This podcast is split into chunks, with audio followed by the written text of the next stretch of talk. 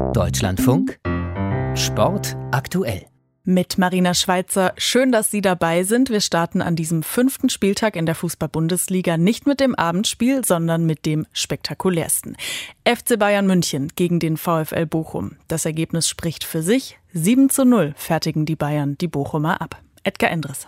Es ist die pure Lust auf Fußball. Es ist einfach die Spielfreude, die Bayern gerade auszeichnet. Leroy Sané, der den Torreigen eröffnet, unterstreicht dies nochmal. Wir haben ein sehr gutes Spiel gespielt heute. Ich glaube, ja, wie man es gesehen hat, mir genauso viel Spaß wie die Fans heute. Na klar, wenn man natürlich so hoch gewinnt, dann macht es natürlich Spaß. Schon zur Pause führen die Münchner in der sonnigen Arena vor den 25.000 Fans mit 4 zu 0. Joshua Kimmich, Serge Gnabry und ein Eigentor von Lamparopoulos stehen auf der riesigen Anzeigentafel. Doch ausruhen gibt es aktuell eben auch nicht. Generell ist es ja so, wenn man dann 3-0 oder 4-0 führt, dann macht es natürlich auch Spaß. Dann will jeder noch ein Tor machen, dann will man nach vorne spielen, dann kann man noch mehr riskieren, weil dann Fehler nicht ganz so krass bestraft werden. Und dementsprechend haben wir das, glaube ich, heute auch gemacht. Joshua Kimmich, der sogar nochmals trifft, ist Wortführer im Team. Natürlich auch Robert Lewandowski. Sein siebtes Saisontor spricht Bände für die Gier. Auch Erik Maxim Choupo-Moting darf noch kurz vor dem Ende treffen.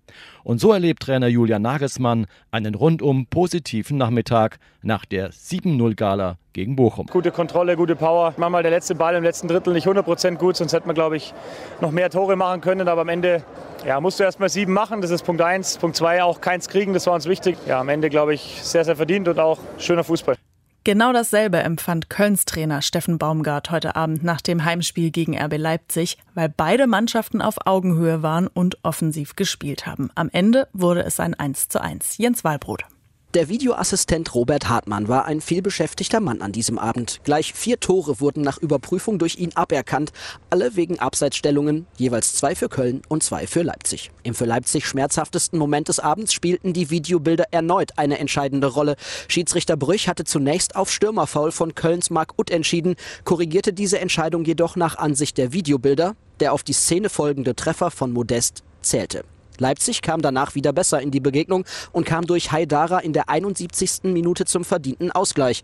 Beide Teams hatten in der Schlussphase gute Gelegenheiten, die Partie für sich zu entscheiden. Am Ende blieb es in einem wilden Bundesligaspiel beim gerechten 1 zu 1 unentschieden.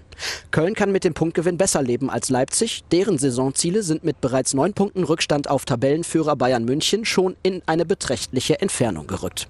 Ansonsten war es kein allzu torreicher Spieltag, nur noch bei der Begegnung Augsburg gegen Mönchengladbach fiel überhaupt ein Tor.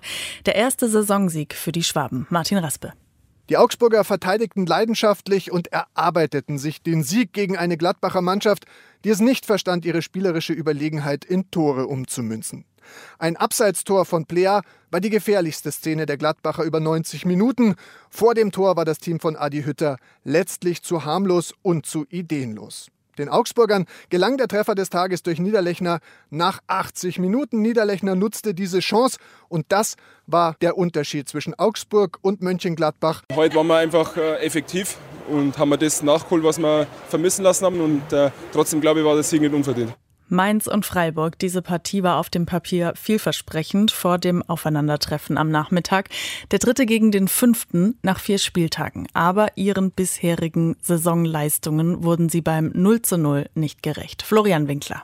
Viele Zweikämpfe, kaum Torchancen. Das als Spitzenspiel titulierte Duell zwischen Mainz und Freiburg konnte die Erwartungen nicht erfüllen. Von Beginn an waren zwar Tempo und Intensität in der Partie, aber ein wirklicher Spielfluss kam nicht zustande. Zu sehr bearbeiteten sich beide Mannschaften bereits in der gegnerischen Hälfte mit hohem Laufpensum und unterbanden früh die gegenseitigen Angriffsbemühungen. Die Höhepunkte waren Burkhards Chance für die Rheinhessen nach knapp einer Stunde, der völlig frei an SC-Keeper Flecken scheiterte, und Grifos Schlenzer quasi mit dem Schlusspfiff, den der Mainzer Torhüter Zentner noch vereitelte. Am Ende geht das 0 zu 0 in Ordnung. Ordnung. Mainz bleibt weiter unter den Top 5 der Tabelle. Die Breisgauer sind nach fünf Spieltagen weiter ungeschlagen. Und auch im Spiel der Bielefelder gegen Hoffenheim gab es kein Tor. Burkhard Hupe. Bielefeld bleibt zu Hause weiterhin ungeschlagen. Bielefeld wartet aber nach der Nullnummer gegen Hoffenheim auch weiter auf den ersten Saisonsieg. In der Anfangsviertelstunde spielten die Arminen ihren Gegner phasenweise schwindelig, aber selbst die besten Möglichkeiten blieben ungenutzt. Hoffenheim fand spät aus der Lethargie, hatte dann vor allem durch Kramaric einige erstklassige Möglichkeiten, aber es war eben in Ostwestfalen nicht der Nachmittag der Torjäger. Deshalb mussten sich am Ende alle Beteiligten mit einem Punkt begnügen. Ein Spiel, das nach Liga 1 klingt, das sich aber in der zweiten abgespielt hat, das war die späte Samstagabendpartie zwischen Werder Bremen und dem Hamburger SV. Ein Nordderby, das es in sich hatte. Olaf Rath hier.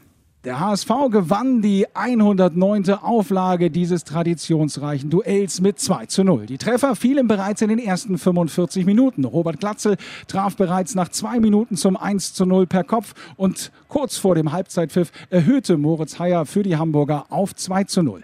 Zwischenzeitlich war beim SV Werder sogar noch Kapitän Christian Groß des Feldes verwiesen worden mit einer gelb-roten Karte. Auch beim HSV musste der Kapitän in der zweiten Hälfte mit einer gelb-roten Karte vom Feld. Die Hamburger gewinnen also das prestigeträchtige Derby und ziehen in der Tabelle an den Bremern vorbei. Nicht nur der FC Bayern München schaffte heute ein 7 zu 0. Den deutschen Fußballfrauen gelang genau das auf Länderspielniveau in der frisch gestarteten WM-Qualifikation gegen Bulgarien. Lars Becker. Der Sieg gegen den überforderten Außenseiter hätte locker auch zweistellig ausfallen können. Lea Schüller und zweimal Lina Magul trafen vor der Pause, dann legte Schüller ihren zweiten Treffer nach. Auch die eingewechselte Linda Dahlmann war zweimal erfolgreich und Tabea Wasmut steuerte ein weiteres Tor zum Kantersieg bei. Das Team von Bundestrainerin Martina Voss-Tecklenburg war in allen Belangen überlegen, überzeugte mit Tempo, guten Kombinationen und Zug zum Tor. Nur die Chancenverwertung hätte besser sein können. Ich glaube, gerade auch die zweite Halbzeit hat äh, Freude gemacht, da haben viele Dinge noch besser gemacht gemacht, ja, schöne Tore geschossen und von daher gibt uns das jetzt Sicherheit. Der erste Schritt zur WM 2023 in Australien und Neuseeland ist gemacht. Am Dienstag geht es schon in Chemnitz gegen Serbien weiter. Der CHIO in Aachen ist das größte Reitturnier der Welt. In der Dressur beeindruckte heute die frisch gebackene Goldmedaillengewinnerin von Tokio, berichtet Marc Eschweiler. Doppel-Olympiasiegerin Jessica von Bredow-Werndl gewann den Grand Prix Spezial im Dressurreiten. Mit ihrem Nachwuchspferd Ferdinand bekam von Bredow-Werndl trotz einiger kleiner Fehler die beste Wertung von den Punktrichtern und hielt damit auch die deutsche Equipe auf Kurs in Richtung Sieg im Nationenpreis. Für dieses Pferd bedeutet es mir insofern sehr viel, weil es einfach mein nächstes Grand Prix-Pferd ist, das ich jetzt in den großen Sport bringen möchte. Die wichtigste Springprüfung des Tages gewann Grand Slam-Sieger Scott Brash aus Großbritannien. Erfreulich aus deutscher Sicht, Mannschaftsreiter Christian Ahlmann wurde Zweiter. Im entscheidenden Stechen fehlte ihm auf seinem Hengst Dominator nur eine halbe Sekunde zum Sieg. In der Vielseitigkeit freute sich Andreas Osthold über Platz 5 in der Einzelwertung. In der Mannschaftswertung wurde die Vielseitigkeitsequipe allerdings Vorletzter. Nach Tokio und unmittelbar vor der EM in der kommenden Woche waren allerdings nicht die Top-Vielseitigkeitspaare in Aachen am Start. Und ähnlich ist es bei der Kanu-WM in Kopenhagen. Da war aus dem deutschen Team eine Nachwuchsmannschaft dabei und die konnte heute zufrieden sein. Allen voran der Berliner Konrad Scheibner, der sich den WM-Titel holte. Dennis Wiese. Für einen lauten Jubelschrei reichte die Kraft gerade noch aus bei Konrad Scheibner. Zuvor hatte sich der Berliner im Einer Kanadier über 1000 Meter verausgabt und nach einem starken Schlussspurt WM-Gold gesichert. Für den Olympiasechsten von Tokio war es der erste Einzeltitel. Lange auf Medaillenkurs war auch der deutsche Kajak-Zweier mit dem doppelten Jakob. Jakob Koschert aus Dresden und Jakob Torzen aus Hannover. Gegen Ende der 1000 Meter langen Strecke ging den beiden die Puste aus. Als Fünfte kamen sie ins Ziel. Auch der Potsdamer Martin Hiller im Kajak Einer wurde Fünfter. Annika Loske überquerte die Ziellinie im Kanadier Einer als Neunte. Der Kajak-Zweier mit Caroline Arft und Sarah Brüssler kam auf Rang 7. Im Triathlon hat es einen deutschen Doppelsieg bei der WM-Serie in Hamburg gegeben. Erst gewann Laura Lindemann beim Sprint, dann triumphierte auch Tim Hellwig im ersten Rennen der neuen Saison. Der Präsident des Deutschen Eishockeybundes heißt Franz Reindl und er möchte sich kommende Woche zum Präsidenten des Eishockey-Weltverbands wählen lassen. Eines Verbandes, der dieses Jahr viel Kritik einstecken musste, weil er lange zögerte, ob er WM-Gastgeber Belarus das Großevent wegen der politischen Lage wieder entzieht. Was muss sich da im Weltverband ändern? Sollte ich gewählt werden, würde ich das so sehen, dass man Sport und Politik nicht mehr so trennen kann, wie man es in der Vergangenheit gemacht hat.